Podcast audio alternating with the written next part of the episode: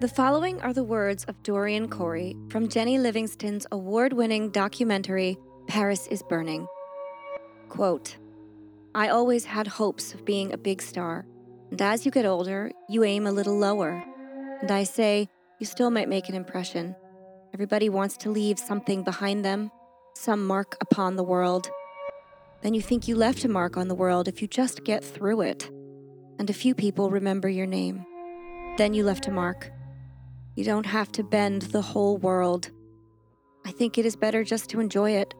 Pay your dues and enjoy it. If you shoot an arrow and it goes real high, hooray for you. Fame is an elusive mistress. So many want it. When you have it, your life seems perfect. But remember, the spotlight may be bright, but it is also small. It only reaches so far. It is what lies in the shadows that defines the many realities of our lives. Realities we might rather have kept locked away in a closet, only to be discovered among the sequins once we are gone. How long can you protect your secrets? And who sits in that closet, cold as ice, waiting for the day when the spotlight rounds that corner and finds them, making it obvious that the dark edges of the story had been screaming for attention, but they had waited too long. I'm Holly, I'm Leslie. and We would be dead. Who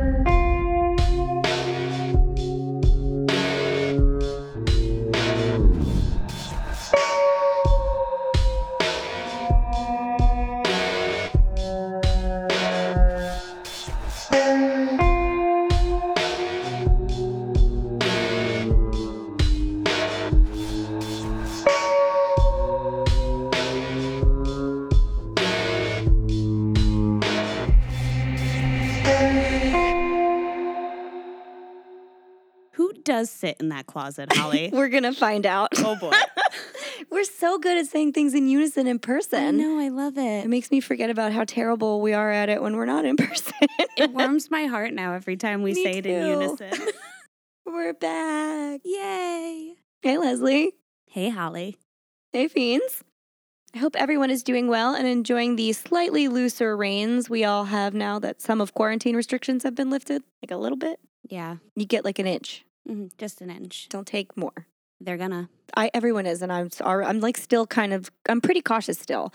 I haven't really gone out into the world yet. Have you? Uh, not too much. I've been trying not to, but our shop is open, so I have to. Yeah, but that's work, and you control that environment kind of. hmm So like you can feel secure knowing that you've done everything. Yeah, we did try to go out to lunch the other day. It was very low key where we were, Okay. but there were a lot of people walking by us, and that's where I was like, Oop, I'm going to be really picky. stressful? It was very stressful. People were coming up talking to us, and their masks were just flying all over the place, and we were just like shoving our masks around our oh face. Oh my god, you want to just like hide in a tunnel? I can't. was terrible. But we're sitting like 12 feet apart from each other still, and I think that's like a force of what we're doing. Yeah. that we're not we, we're not weird around each other, you guys. yeah. Stay away. oh no. We actually integrated with like a few friends, just like a few families that we're really close with, and I have a hair appointment. So if you missed out what uh, on what I look like as a swamp monster, I'm sorry. That time is up next Saturday. Leslie got all of it. Yeah, Love- I feel blessed. Loves it. I'm generally a paranoid person, so I need to feel real secure before I'm going to like sit in a crowded room or anything. Which sucks also because I'm an actress and I'm pretty scared about the future of live performance, as your family probably is, Yeah, absolutely. because. John's a performer. Um, I guess somebody's going to have to um, hire me to do something pre-recorded, which I can do now. Because you're getting your hair done. Yeah, because I'm getting my hair done. or because I have experience like reading things. And, Oh. Yeah, that. That too. I have a face for radio. so before we get into today's case, I will just issue my standard desperate plea for reviews. Please, if you have not done so already, head on over to Apple Podcasts and leave us a friendly review and or just a five-star rating. It really does mean the world to us. Oh, and if you would like to further support We Would Be Dead, you can easily find us on Patreon, where you can leave a little monthly donation and be in the Cool Kids Club. Yes, we're going to be sending out some things soon. I got some Yay. stuff to send. I'm excited. It's cool stuff. You guys are going to like it. so cool. And we all want to be in the Cool Kids Club, right? Yep. Yeah, that's basically the goal of life. So, uh, on with the show. Okay. as we hopefully all know, June is Pride Month. Woo! Uh, we, of course, want to honor our LGBTQ plus friends and family. And while there are countless crimes committed against the LGBTQ plus community, I thought I would pick a situation I didn't really know too much about. Okay. So we will cover Matthew Shepard and Brandon Teena and Andrew Cunanan and probably sooner than later Dennis Nilsen. But this week, oh, this week, we're taking a trip to the ball. Mm. Ballroom culture is something I knew very little about when I began researching this case. I had seen Paris is Burning ages ago, but that was before I had the presence of mind to sit and consider the cultural significance of what I was watching. So, did you find like watching it as like a more of an adult was probably different? I don't know if you had seen it before, but like I never saw it before, uh, but watching it now, it was. I think I would have got. I think I got more out of it than I would have years ago. because you just have like so much more culture in your head and you see where Mhm. it comes from and it feels crazy. Right, and yeah, because I've lived a little bit more. not that I- crazy, but it's just very revealing. I think. Yes. Like I did, I Mhm. never realized when I and I went back this week and watched it twice with purpose, and I was totally gobsmacked. And I will be binging all of Pose as well. I know, I know, I am way behind, but please forgive me. I can recite every episode of Teen Titans Go, and I'm not sure if that is enviable or something to be pitied, but I will take both angles I'm jealous. and live with them. Violet will tell you I, I do a pretty decent Starfire, so Hot. you know. but let's take it one step at a time. Paris is Burning is a documentary released in 1994, directed by Jennie Livingston, about the underground culture of Black and Latin LGBTQ plus New York in the 80s. It is a vibrant, beautiful, colorful explosion of culture, sound, fashion, and movement, complete with its own lexicon and royal families. This culture culminated in events known as balls, where people would walk in competitions that were half runway, half dance battle, and win prizes for their efforts. But it is so much more than that. I'm just trying to introduce it broadly before we get into any kind of fine point. And oh man, is that a difficult task. I am a descriptive writer, but that was like trying to describe a flamingo in a room full of people who don't even know that there are birds. That's perfect. Yeah. Thanks. Not that our audience is uninformed whatsoever, they're definitely not, but it's a pretty good rule of thumb to write like you're explaining your situation to a person who is brand new to planet Earth. So, welcome, and please don't bring your alien friends with you. So just them, they can be the Just only you by yourself, and you Yeah. can't look like an alien. I, you, I have to just think you're a person. Cool. no fiend left behind here. Now, Mm-hmm. I'm told that if you are a fan of RuPaul's Drag Race, all the terminology heard at a ball will sound incredibly familiar to you. And they did to me simply by association, and because I don't live like completely under a rock decorated with cartoon characters. I know I am an encyclopedia of crime, but minorly backlogged with important pop culture phenomena viewing. But I've heard the song Supermodel and Madonna's Vogue and half the things Lady Gaga has written and many more, and therefore found myself minorly familiar. No, Madonna did not invent voguing, she stole it. That's another story for another time. I know. I wish they'd fix that on all like the Wikipedia sites and Yeah, stuff. That's false. And honestly, I don't think she pretended to invent it. I think she intended to celebrate it. But when you celebrate something most people don't know about, they kind of just think you made it up.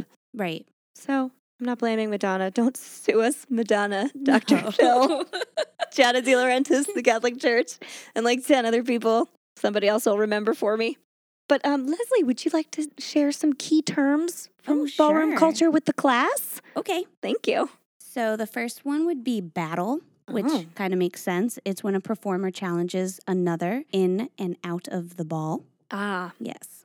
Uh, we have butch queens. They are a gay male who is neither extremely masculine nor extremely feminine, but has the mannerisms of both. thank you, John Radicasa, Yeah. for explaining that to us in more appropriate terms. It was a very vague definition that we had, and John helped us out putting a point on it. So Yes. thank you. Because also there's like 12 other versions of butch queens. It's like butch queens in pumps, butch queens in drag.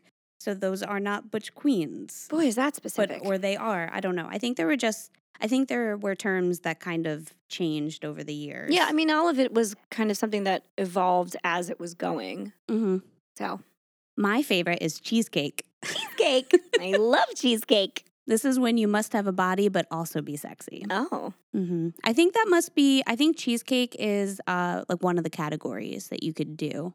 I would like to be a cheesecake. Yeah, I think I'm a cheesecake. Get it. Get a cheesecake. There's femme queen. This is a trans woman. Uh, the categories with this description are for trans women only. oh, okay. Mopping would be stealing. So that's when um, mostly I think it involves like stealing of the outfits. So a lot of Yeah. a lot of the contestants would steal their costumes from places because most of them didn't have a lot of money or Yeah. if they were trying to do some of the some of the categories were like high end fashion Yeah, those costumes are bananas. And I Mhm. mean, I, stealing came out of necessity, really, because, Yeah. like you said, like they didn't have much, and they were kind Mhm. of making their life happen on their own. Mhm. and it could have either been whole outfits a piece of it or even just materials to use to make your own costumes Yeah, some of them are amazing Yeah. seamstresses. hmm uh, there's realness in a ballroom culture realness is the ability to pass as a certain gender or sexuality in everyday society Yeah, they describe it as like if you can walk out into the light of the day Mhm. and no one notices. Like that's how Dorian Corey refers to it. yeah in Paris is burning. Yeah, and that's probably one where a lot of people are envious of them Yeah. for that. Yeah. Reading is the art of insults. A good read should never be overtly bitchy. You find a flaw in your opponent and verbi- verbally, I cannot say that word. Oh my god, it's what was the Um, one that I couldn't say? Entrepreneurial. Yeah. That's yours. okay. So you find a flaw in your opponent and then you verbally exaggerate it. So basically, you're just finding that flaw and attacking them for it. Ugh, I would die. Mm-hmm. I'm too sensitive. I'll crumple like a leaf. and then reading would then turn into shade. So people start off with reading and then they get better at it and they could turn it into shade. And shade is an underhand jab that's slightly insulting and usually an inside joke. Shade can also be an action such as an eye roll or even a smile. Um, I put down a little line here from Paris is Burning. yes. I don't have to tell you you're ugly because you already know you are. I love that line. I'm really glad you quoted it because I love that one. You just know that you are. yeah. Okay. I do Um, now. I thought this one was cute. It's T, which is pop culture. The T is the news, the scoop, the latest gossip. I wonder why that is the word they, that is used. I was thinking like tea, it's a very English, like you'd sit down for tea and you would like gossip Yeah. with your ladies. Okay. Yeah. I'm on board. Obviously, there's voguing. You talked about that. That's where you're dancing it out. It's a safe form of throwing shade, too. I like when they said that like houses were gay street gangs and like Oh, voguing was how mhm. they fought. That Yep. was Mm-hmm. Um, and also, voguing would be uh, where you would, I don't know why I didn't write that down, but we know what that is. That's where you're dancing in poses. Mhm. Um, they take it from the modeling. Yeah, so it's like model poses, and they also said it was based on like Egyptian hieroglyphics and all this. is Like, there's a ton of culture blended into like the positions they put their bodies in, and it's amazing to watch. And Vogue Femme, this was the last term I wrote down, is a category for butch queens to express their most feminine side, a dance style that adds a twist to femme queen technique. It's an execution that can be very soft or even severe. Okay. Yeah. Thank you for that lesson in terminology. Welcome. So now you guys can get like kind of a sense of the culture that we're talking about because I know a lot of those terms when they're thrown around in Paris is burning, all I can think of is like people say that now because of RuPaul's drag race. Mm-hmm. But I didn't realize how far back and how storied they were. So it was very I don't know, I liked I liked learning it. That's a good sentence. I like to learn. It's good. I feel better for knowing it. So hooray. Balls are the grandest island of misfit toys in the entire world. They are, or rather, were in their earlier days, because I don't think they're as kind of slapdash and sort of dangerous as they used to be now. Um, they are a place where wish fulfillment reigns supreme. Have you ever heard the saying that if you're not getting cast in the parts that you want, you should write your own play? That's how I live my life, by the way, and it's worked out for me so far. Um, well, that is a ball, a place where you can be anything you want to be, from a high fashion supermodel to a soap opera star to a regular old kid in school to a Wall Street executive to a four star military general, and all you have to do is dress the part. Dorian Corey said, In real life, you can't get a job as an executive unless you have the educational background and the opportunity. Now, the fact that you are not an executive is merely because of the social standing of life. Black people have a hard time getting anywhere, and those that do are usually straight. In a ballroom, you can be anything you want. You are not really an executive, but you're looking like an executive. You're showing the straight world that I can be an executive if I had the opportunity because I can look like one, and that is like a fulfillment. So let's like sit in that for a minute because it's something I feel like people should think about. Leslie's delicately sitting in it. it's very graceful and you're all missing it. While it's a lot of fun for white straight people to watch Drag Race and yell about shady queens and realness, in reality, we should probably take several seats. This really isn't for us. We can appreciate it, and we definitely should appreciate it, but we can't be it. And we were discussing this earlier like, some things get adopted into colloquialisms, and that makes sense. Mhm. That's how language evolves. But I think there's a certain position that we we just shouldn't be taking. No. So mm-hmm. this was a movement born from dreams and struggle. It was so hard for a poor black, gay, or trans person to get ahead in the world that they created a whole entire world to get ahead in. So I'm going to read you another quotation from Paris is Burning. I know I seem like I'm just summing up this documentary, but it's super important and it sets the stage better than I think I ever could in my own words. Um, and this is from House Mother Pepper LaBeija, and I will explain the term house mother in a minute. Um, and she, he, sorry, is talking about ball categories and why participants may choose to emulate the things that they do. Quote, this is white America. Any other nationality that is not of the white set knows this and accepts this till the day they die. That is everybody's dream and ambition as a minority to live and look as well as a white person. It is pictured as being in America. Every media you have, from TV to magazines to movies to films. I mean, the biggest thing that minority watches is what? Dynasty and the Colbys, All My Children, the soap operas. Everybody has a million dollar bracket. When they're showing you a commercial from Honeygrams to Crest or Lestoil or Pine Sol, Everybody's in their own home. The little kids for Fisher Price toys, they're not in a concrete playground. They're riding around the lawn. The pool is in the back. This is white America. And when it comes to the minorities, especially black, we as a people, for the past 400 years, is the greatest example of behavior modification in the history of civilization. We have had everything taken away from us, and yet we have all learned how to survive. That is why, in the ballroom circuit, it is so obvious that if you have captured the great white way of living, or looking, or dressing, or speaking, you is a marvel. I don't want to tell anybody how to react to that because outrage is not a useful emotion. It's mostly just for show. But what you should do is go back and listen to it 10 more times and let it sink in. Cuz uh, that's that stuck with me so so hard mm-hmm. after watching it. I think I did listen to that passage so many times.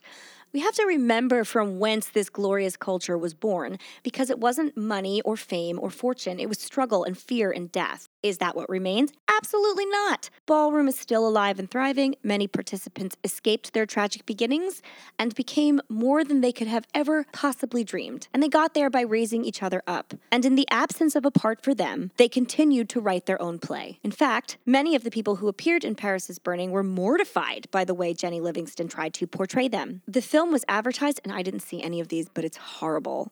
She had advertised it by saying it was sen- like a sensational film that showcased real life prostitutes and thieves. Oh, Uh huh. Isn't that gross? yeah. And one would think, I mean, without that umbrella put upon it, you and I just watched it like, here's a documentary that everyone should watch about. Mm-hmm. And so we took it a certain way. But if you were like, this is a spectacle of thieves and prostitutes, people would go into that a very, very different way. Yeah, for sure. That already casts judgment upon it. They would have looked like they all had mental health disorders. Well, and everyone would have looked down on them immediately. Well, th- yeah, but they would have all looked sick in the head if that's what. If that's what you're presented with, you're presented with these are criminals. Here, look at these criminals. Yeah, look how look at the ridiculous things that they're doing. Right. Yeah. And and I th- and this is a tragic misrepresentation, and I can't believe that even occurred at the time it was being produced because it doesn't. It just doesn't seem to be that. Mm-mm. But if you, there's a lot of like after um, videos with their like uh, interviewing any of the people who remained alive in the few years after, because a lot of them tragically passed away, and and a lot of them are very mad at the film because of that. Okay. So. I'm glad that it kind of lives in a world now that wants to learn from it, though. Yeah, because I never heard that take on it. Neither did I.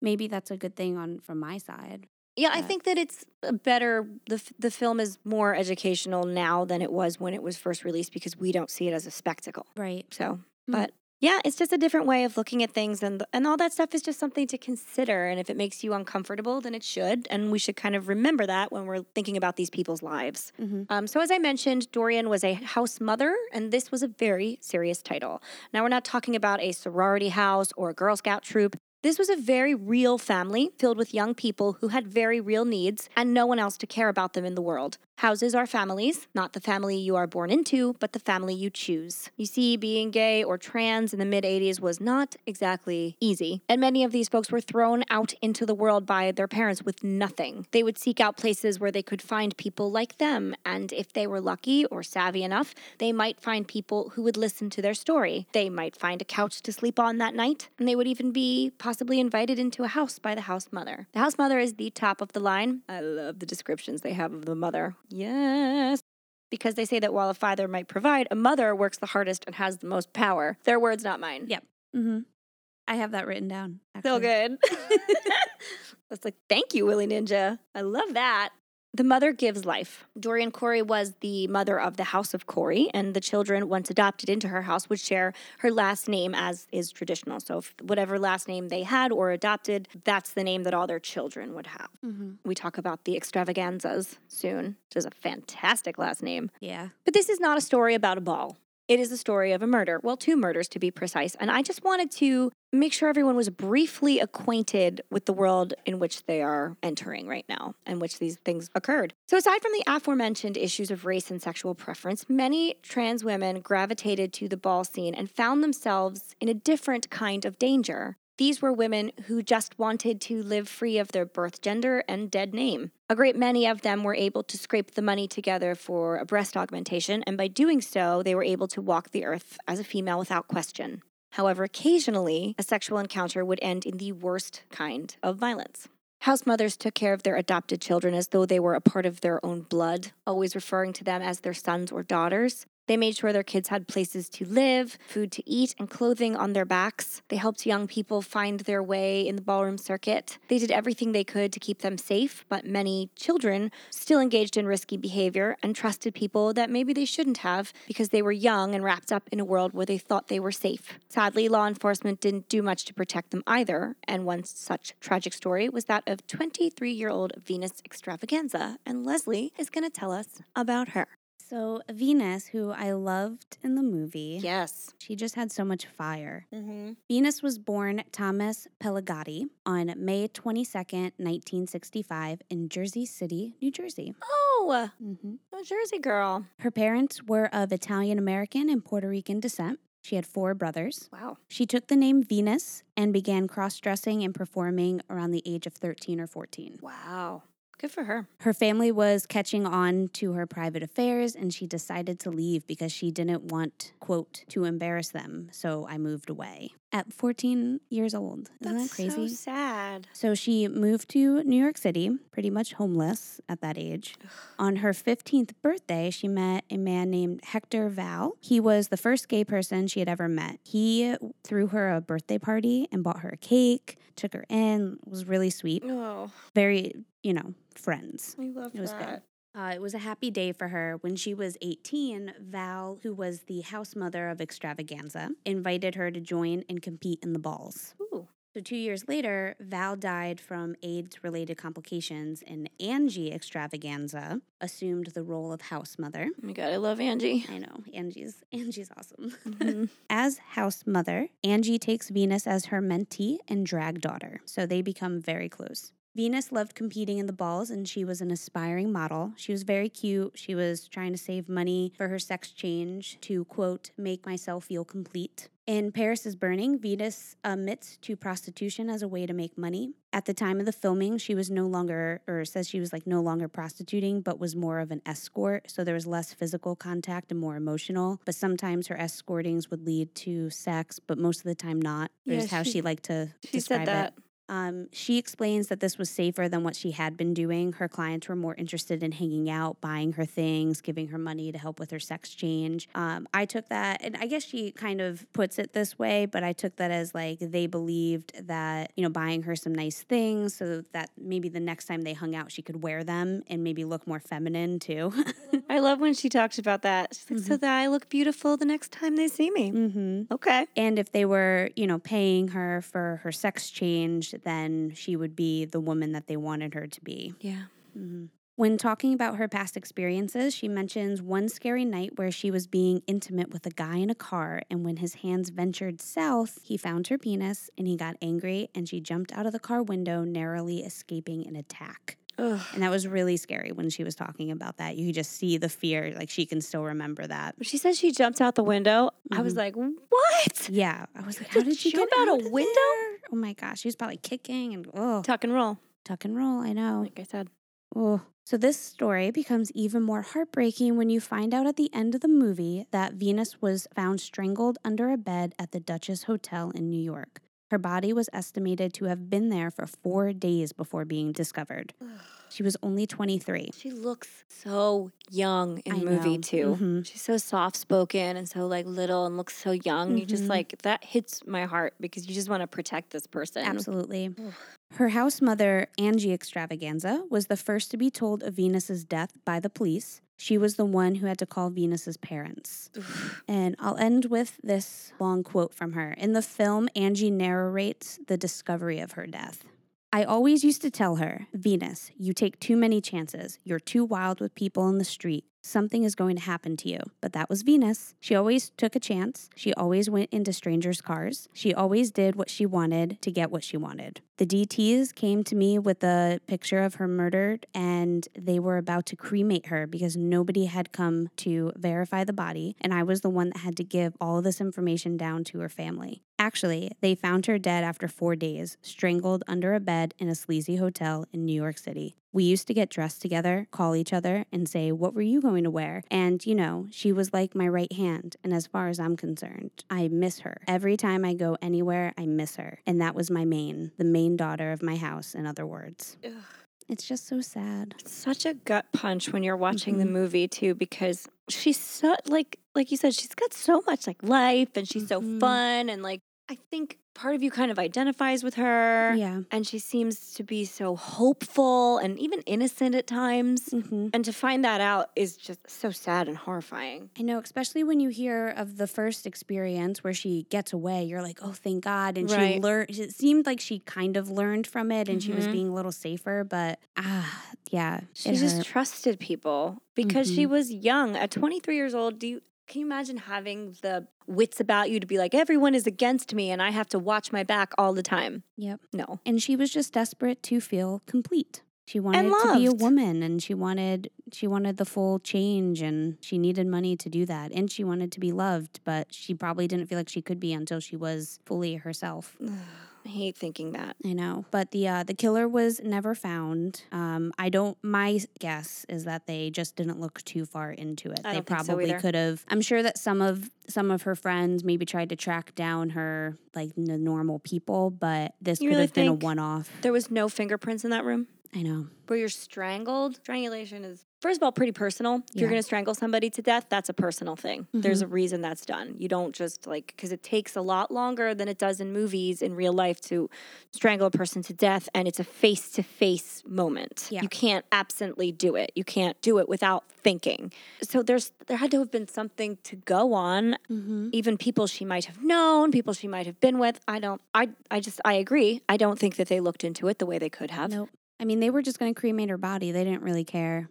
Which is just rough. I Yeah. hate that idea. Yeah. But she is now. She's buried uh, with her family in a um, in North Jersey. Okay. Uh, but they did bury her with her dead name. Oh Yeah. god. That's a really complicated situation Yeah. because I don't think and I don't know because I don't live this life. I cannot speak from a place of absolutely knowing. Mm-hmm. But I can say that she did not she considered like Angie to be her family Yes. and she considered her name to be Venus. Famous.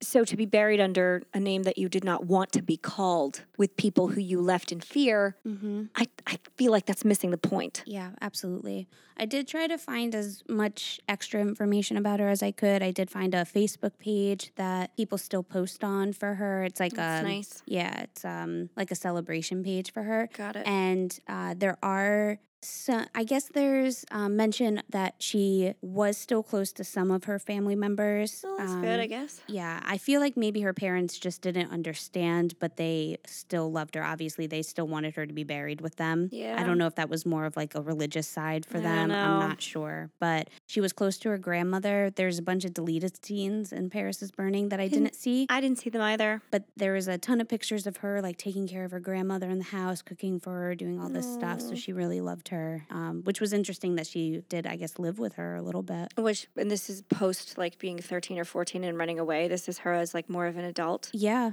and I think Okay. it's part of Paris is Burning. So I know that a lot of times they live with the house mother in there, Yeah. but I think maybe she must have gone back and forth to take care of her grandmother. Oh my God, that's Yeah. even sadder. I know. Ugh, horrible. Well, on that note, but I do encourage anybody who's listening to us right now to watch this documentary and to like look at these people in the face and see what they look like and how they interacted with their chosen family and how they performed and what they were like. Because I feel like it's important to take that in when you're listening to a person's death story, I suppose you would call it. Because they're people to us. We don't Mhm. think these are just like random. I don't, and I hope that never comes off because that's not how we feel. Mhm. Um, I know more about some of these victims than I know about my own family members. So, Very true. you know, so we do do our best to kind of make them as as fleshed out to you as humanly possible. But as I said, like I can't speak from their point of view, Mhm. but they can. And if you want to watch that, you should. So I'm going to talk about um, Dorian Corey. Who is seen in Paris is Burning as like the grand dame drag queen, I suppose, of this situation. Dorian was a trans woman, but like, you know, she was a drag queen as well in certain events. I think I am trying with my terminology. you guys, if I am wrong, please correct me. Please educate me. I'm here to learn about it, and that's all. I think John was going to make us a diagram. John oh, yes. I hope we might get a chart. And if we do, we will put that absolutely everywhere. yes. and um and I will study it. Um and yeah. So, but she's seen in the documentary as like the matriarch of all of this. And Angie Xtravaganza was um, originally in her house. She was originally Mhm. a Corey before she moved on to her own. And in the film, she's clearly older and she's seen like putting on her face the whole time, Yes. Is like a really cool like way to show her. And she's just so like poised and Mm-hmm. I don't know. I just wanted to listen to her talk forever. I know. I felt like- like, I could too. you just tell me stories forever. I will listen to all of them.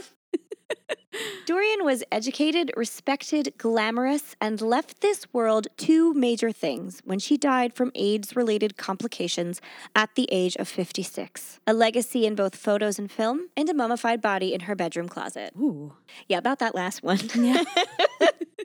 In October of 1993, Lois Taylor and two young male friends, which sounds impossibly sexy, get it, Lois, entered the apartment of the late Dorian Corey. Dorian had passed away on August 29th, and Lois, who was a fellow drag queen, was also her caretaker in her final years. As such, Lois had keys to Dorian's apartment and access to her things, which had yet to be divided amongst her drag family and friends or donated. Lois had brought her two young friends to Dorian's apartment on this particular evening to help them find Halloween costumes. Fun. they are they are gonna find quite a costume. There, yeah. mhm. While Dorian was a trans woman who had been able to undergo gender reassignment surgery, she was also a drag queen and had, in the past, been a showgirl, a dancer, a dressmaker, and a department store window dresser. She was very, like, handy and stylish. She Okay. made things and had a very keen eye. She was widely known for her extravagant costumes, all of which, as I said, she made herself. She talks about how, like, when they were talking about having to steal things, Mm-hmm. she's like, we just made everything. So I don't know what these people are talking about. That's hilarious. Like we made the big feather headpieces and like the gowns. She earned over 50 titles voguing in balls and even had her own fashion label, Corey Designs. At one point, Corey's act involved her wearing a 30 by 40 foot feather cape Once she shed her costume down to a sequined body stocking, two attendants raised the cape up on poles to produce a feathered tent that covered half the audience. That's amazing. I know. So, uh, yeah, I would have wanted access to her closet too, Yep. right? This should be in the Smithsonian. That's amazing. yes. Oh my gosh. Could you imagine they just did a whole exhibit? I would see that in a heartbeat. Yes. Oh my gosh. We're here for it. I know. Can you imagine being able to just cherry pick your Halloween costume from that closet? Fantastic. I think I would die. Best mom in the world. Right? the only thing I love more than formal gowns is Halloween. Oh, put the two put the two together. That is the best day. I love it. Oh, same. This was all set up to be the highlight of these two young men's lives, I'm sure. And it certainly would prove to be memorable. Mm. The trio searched through boxes and costume racks before coming to a large closet, which they probably assumed would be a treasure trove of old costumes. They opened it excitedly, and after a few moments, they noticed an old green garment bag, folded in half, on the floor of the closet. It was underneath whatever the contents of this closet may have been, and they must have been something of a letdown if all three of them were like crawling around on the floor looking at an old bag. But be that as it may, they really wanted to see what was in it. Maybe they thought it was that enormous cape. Maybe. Know they're like, where's the damn cape? It's the cape. I mean, I would want to see that. Yeah. So maybe I would rifle through an old she bag. for probably buried with it. Wouldn't these- you be? yeah, these bitches ain't taking my cape. I would just be like raveled up in that Yeah. cape. That's what she was buried in, like completely like wrapped and like. That would be phenomenal. Oh, I want that to be true. So first they tried to open it, but the zipper was not positioned in the place that was like currently the top of the bag, so it was underneath, and that made it impossible to open. So they tried to move the bag out of the closet, but it was too heavy, which is sort of a strange problem for a garment bag to have. They pushed it around a little and tried to slide it across the floor or just roll it. And finally, in frustration, Lois handed a pair of scissors to one of the men and cut through the bag's green outer layer. This disturbance in the bag's contents pushed a smell up into the air, a rather distinct smell, the sickeningly sweet and rancid smell of decay. Mm. And that was it for their exploration of this bag. Lois Taylor called the damn cops. Good job, Lois. Yeah, good girl, Lois. We would be dead. Salutes you. Gotta call the damn cops. After a phone call to the damn cops, the NYPD sent over Detective Raul Figueroa, who cut into the bag further. It was then they discovered that there were multiple layers wrapping up whatever this bag was hiding. And whatever it was, it was heavy and stank to high heaven. So draw your early conclusions as you may. Ugh. Yeah.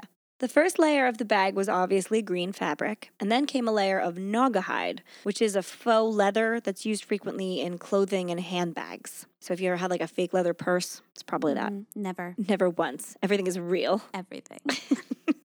says the woman who makes vegan soap. well, but vegan leather is actually worse for the environment. Is it? it is. I did Mhm. not know that. Yeah, it's more harm than which. Sorry to people that. Sorry, vegans. Yeah, but it is like to make, so you shouldn't even, if you care about the environment, don't even buy vegan leather. Just buy vintage. buy vintage, yeah. It's been Or- around for a long time. you still think that's wrong, just don't, I don't know, Just wear a make it cloth out of coat. corks or something. Make it out of corks. I would like a cork handbag. they Please. make them. I Go to probably- craft shows. Probably wouldn't want them though. you wouldn't. I bet they're Mm. not cute. They're No offense, corkers. no, they're probably cute for um, like if you're gonna put a wine in it, you know, Oh yeah. that would be cute. I could see that. I want to put wine in everything, so that's great. yeah, it's great for that. That works for me. Um, that's not what we're talking about, though. There were several layers of Naugahyde, so basically it's wrapped up in it. And while pulling back the layers, the detective noticed a tinkling sound and something was clattering to the floor as this package was slowly being dismantled. But he figured he could get onto that later. When they finally reached the center of this foul smelling nesting doll, they found the body of a man, half mummified, half putrefied, laying in a slurry of his own decomposition. That's so gross. And it is the least gross way I could put it. Mm. If you listen to other versions of this story, they talk a lot about the soup that was in there. when I first read how they found the body, I thought it Mhm. said petrified, like in Harry Potter. you Oh, know? it's just frozen in Like, place. Yeah. Yeah, no. If only. No, and and ac- actually, I found the details of it interesting, but I know that not the entire world at large does. So Tell us about it, Holly. I want to know. I'll tell you a little about it. Okay. The man was wearing blue boxer shorts and had a single bullet wound to his head. Mm. If this sounds like a weird way for a body to decompose, well, it is. Usually it's one or the other. You're either mummified or you're putrefied. Natural mummification is the thing that happens, but usually in a dry, arid environment where it kind of bakes in the sun. So if you've ever found like a long dead squirrel under your house, that's kind of natural mummification. So either you're a mummy or you're skeleton soup. But the conditions here were pretty unique, and it was clear that the body had remained in that bag for quite a long time.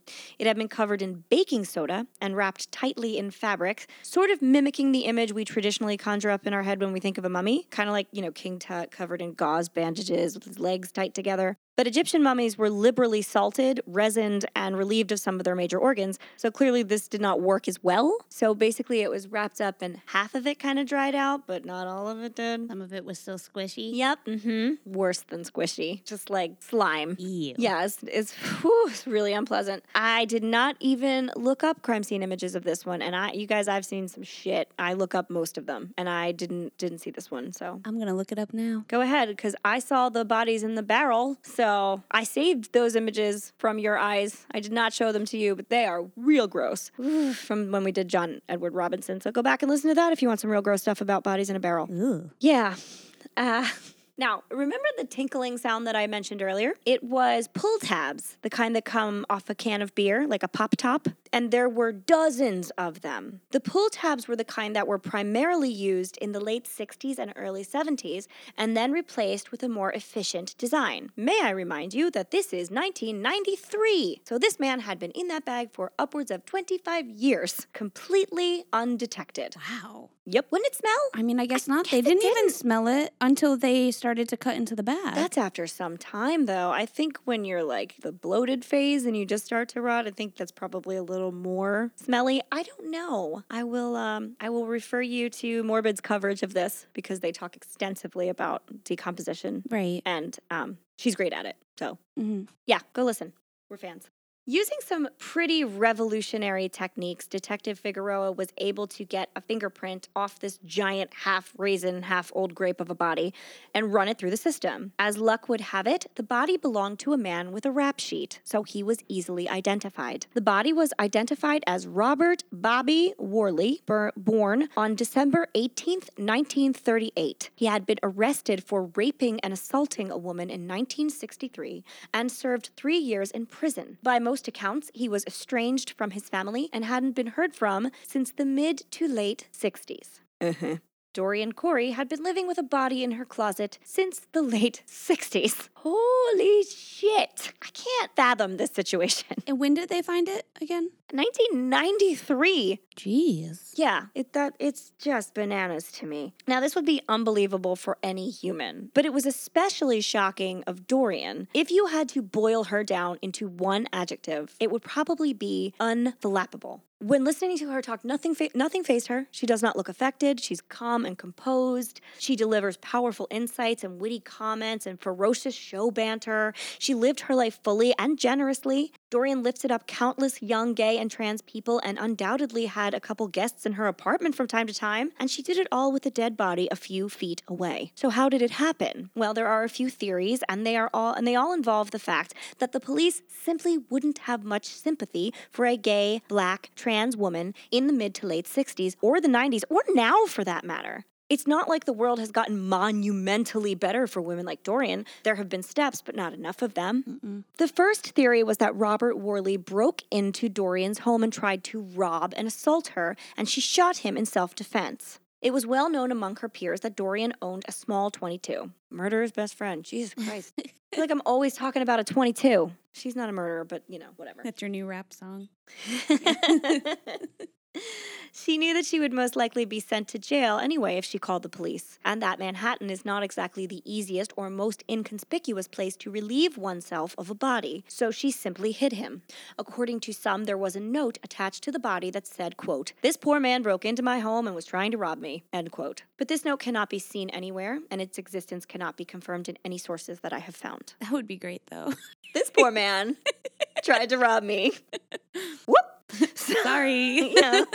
He do what I had to do, guys. I mean, I kept him for you for a long time. Yeah. Mm, I just didn't feel like going down to the trash. Well, that's the thing. Everything is so visible there. Like Yeah. you couldn't just just like people dispose of a body by like burying it in the backyard or putting it in a dumpster in the middle of the night. This is Manhattan. You can't nowhere isn't being watched at all times. Right. So that's why a lot of people theorize that she would have just kept him. The second theory is that Dorian hid the body for a friend. Mm-hmm. Someone else had killed him, maybe one of her children, and we spoke about how house mothers will do anything to protect their children, and she took it to spare their life. And this man was a violent rapist. Right. So this could have been any situation. We don't really know. Mm-hmm. And there are a few flimsy theories that the body was in the apartment when Dorian moved into it in 1988. But come on. The likelihood that a landlord would let that happen is slight. The landlord would have to know who the previous occupant was, and it would be pretty easy to report the body, the murder, and the person who left it there. Plus, you might live with a body if you were responsible for taking that body's life, or if you were protecting someone you love. These are plausible things that I understand, but you are certainly not going to live with a stinky old body if it just happened to come with your apartment. But again, did it actually smell until they opened it? I don't know. It doesn't. Still, I mean, they were fighting over the bag, like fighting to get it open. You would have thought that they would have. They would have smelt it. well, she would have opened it if it came in her apartment. There was just a bag in her closet. You don't just keep a bag forever. Like I'll never maybe touch she it. threw the cape on top of it and didn't see it. the cape wasn't there. It's Okay. tragic. Um, but like this is one of those situations where I just think, come on, people, try harder. She moved that body from one location to another, though. That is what that means. Okay. because she moved in 1988. So it would have had to come with her. Hmm. I don't think it was just left there and she discovered it and went, oh, I'm going to keep it forever because that seems nuts to me. Right. I feel like she would have called the cops maybe then. But like you said, there could have also maybe she didn't feel safe enough to call it had she found that. I understand that, but there's also a, a trace there. I moved in. Here are the records of the person who lived here. Yeah. I just got here. And this body would have been old by then. 1988? mm-hmm. Would have already been around for 20 years. So I, I just, that feels flimsy to me. That, Okay. that one. Finally, many people speculate that Robert Worley and Dorian were in a turbulent relationship, and this could have turned in several ways. There are those who think that Robert attacked Dorian when the two were engaged in a fight, and that Dorian shot him in fear for her own life. Still, others think that Robert was in the clo- was in the closet, like not actually a closet, like. I wrote that and didn't think it could be misconstrued, but it could. And surely, if he were gay and that Dorian posed a threat to expose him as a homosexual, um, he would be afraid of that. So he went after her. And again, he brought a fist to a gunfight, basically. Right. One of the prevailing theories is that Robert was unaware that Dorian began her life as male and that he flew into a rage when he discovered that Dorian still had a penis. I know I stated earlier that she had undergone gender reassignment surgery, but that doesn't have to happen in the underpants area. Dorian had breast implants, which for a biological male is considered gender reassignment surgery if they want it to be. Mm-hmm. So there are men with glorious breasts and ladies and uh, glor- there are men with glorious breasts that are ladies and men that aren't. Okay. So enjoy them, guys. And Dorian was the former. It is suspected that Robert, discovering that her downstairs was not what he expected, tried to kill Dorian. But again, she had a gun and was in the exact position that would force her to use it. Crackerjack shot, too. Ooh, just one. The leading theory in this case, however, is even more sordid. Listed in the evidence is a story that Dorian had written herself. It is on yellowed paper in her own hand, and it tells the story of a transgendered woman who killed her lover after he bullied her into getting gender reassignment surgery. Dorian had gotten breast implants, and some say she had also um, taken estrogen. And included in the story were many details of Dorian's own life. The lead character even worked at the Pearl Box Revue, where Dorian had danced in her youth. This theory was further confirmed when Robert's estranged brother came forward, saying that his brother had shown up to his house drunk one night and went on for hours and hours about Dorian. So, whether or not he forced her to have surgery, the two clearly knew each other, and their relationship led to his unt- untimely death. Detective Figueroa, however, does not think Dorian was a criminal, and I love that he states it this way. He said he doesn't think she had a criminal mind in any way. Judging by the crime, quick cleanup, and years of hiding his body, he believes that it was a crime of passion that Dorian had to quite literally live with for the rest of her life. Hmm. The one awful moment, and it quite literally has residence in your home forever. Wow. Okay. Yeah. So, how did you get away with it for all those years? Well, and this is kind of awful, Dorian lived in a fringe community who were never paid much attention by the police. They protected their own. She never gave anyone a single reason to believe something had happened. And Robert Worley was a criminal who was completely estranged from his family. His family, who he was blood related to, wouldn't miss him him, and her family, who she chose, would never tell. And thus, a body existed in a garment bag for over two decades, while Dorian made dresses, ate breakfast, and slept beside it, nearly. The show must go on. Wild. Yep. That story is so much. I know.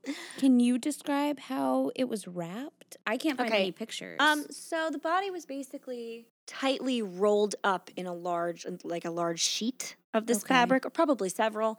Like if you had yards of something, yards of this Mhm. Naugahyde material, and you like rolled him up in it okay. tightly, like a mummy, except for bigger sheets, not like little strips. Okay. So it was tight around him, mm-hmm. and it was faux leather is not a very breathable fabric. Any of us who were like teenagers in the '90s and had pants made of that material does not breathe. It does Doesn't not. breathe. Mm-mm. Very uncomfortable. You just Um, sweat in buckets. Yes, you do.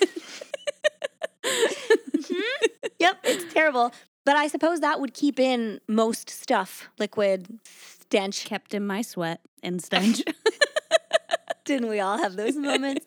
But it was like wrapped up and taped up and then put in a, like zipped up in a garment bag. And if you think a garment bag is like the shape of a suit, so it's something you could easily zip a person up into. yeah. And then it was like folded in half. Yeah, I know. I hate that part too. Um, and I guess it just was less tall as time went on. It would decrease in Yeah. visible volume. Ooh. And then like actually looked like a garment was in there, like it was probably flatter. as as time passed and it deflated yeah hmm that's what would have happened Ew. yeah it's not a pretty thought and because it was wrapped in that kind of material that would preserve liquid Oh. some of it was still liquid Mm. so think of like a ziploc bag I don't need to. yeah well maybe somebody else does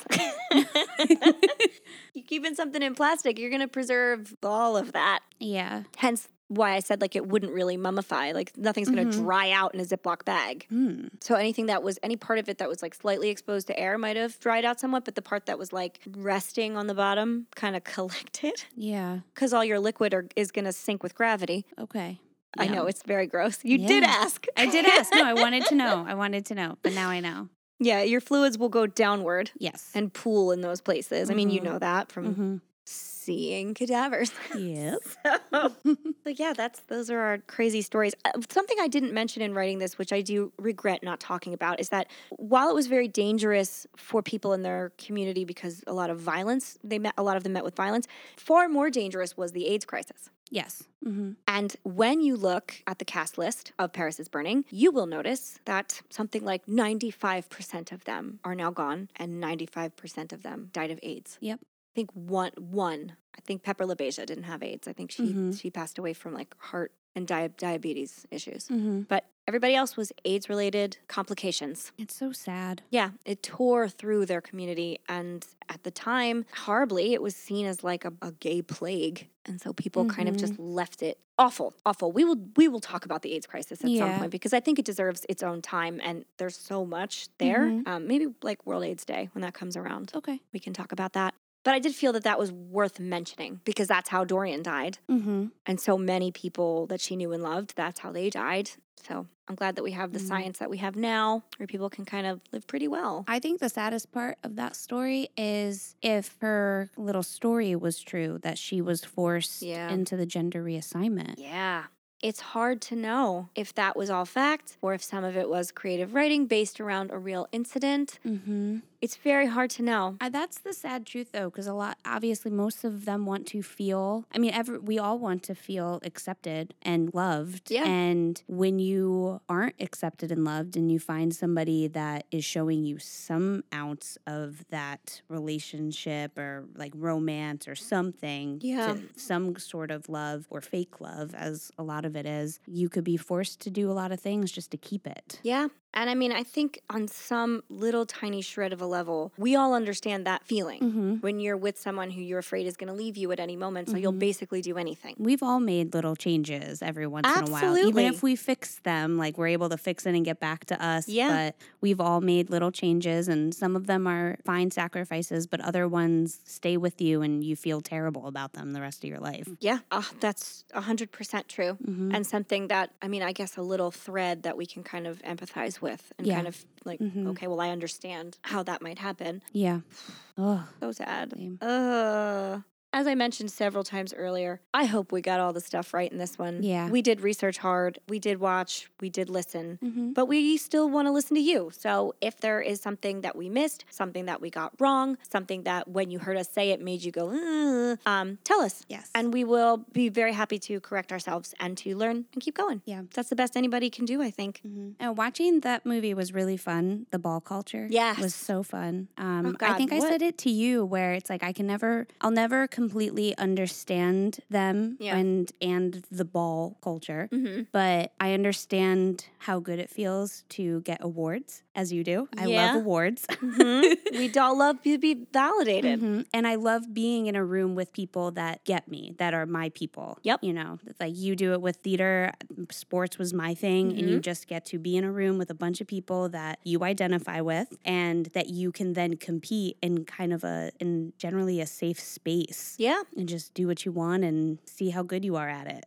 yeah, no, that makes perfect sense. And this was the opportunity for them to live that and to. I, I, I'm always so taken by the fact that they it was referred to as like wish fulfillment. Like Mm-hmm. anything that you want to be in your life, you could be that in that room Yeah. for a couple hours. mm-hmm. And these, I have to. Anybody who hasn't seen Paris is Burning, these take place in like an Elks Lodge. Yeah. You want it to be like a big, beautiful, and it's a big space, but it's not Mm-hmm. like a grand theater or something. They make it what it is Yeah. and it's pretty awesome to watch. I'm gonna watch Pose, and we can all talk about it at another time. I started episode one today. It was good. awesome. I, yeah, I know. I'm like really motivated to do that now. I'm like, wow, hmm very impressive. Um, so I guess uh, it's time to toast. Okay. I think like obvious toasts again this week. We're kind of hitting home runs with this one. Mm-hmm. We're gonna toast to Dorian and Venus. Yes. Mm-hmm. And, and everybody else that made their life colorful and beautiful and sacrificed for it. Yeah. So cheers, Cheers. clink.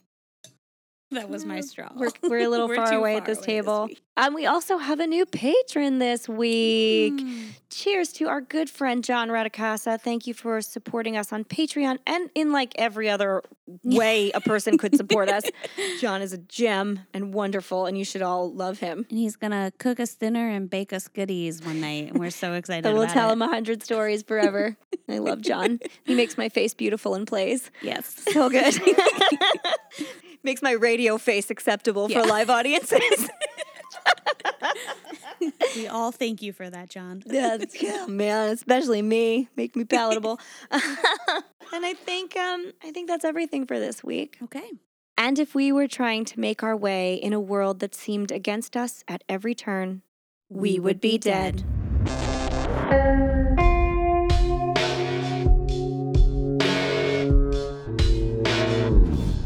Thank you for listening to the We Would Be Dead podcast. Hit subscribe now to never miss an episode. Rate and review our show on iTunes. Follow us on Facebook, Instagram, and Twitter at Would Be Dead Pod. And join our Facebook group to discuss the podcast and more.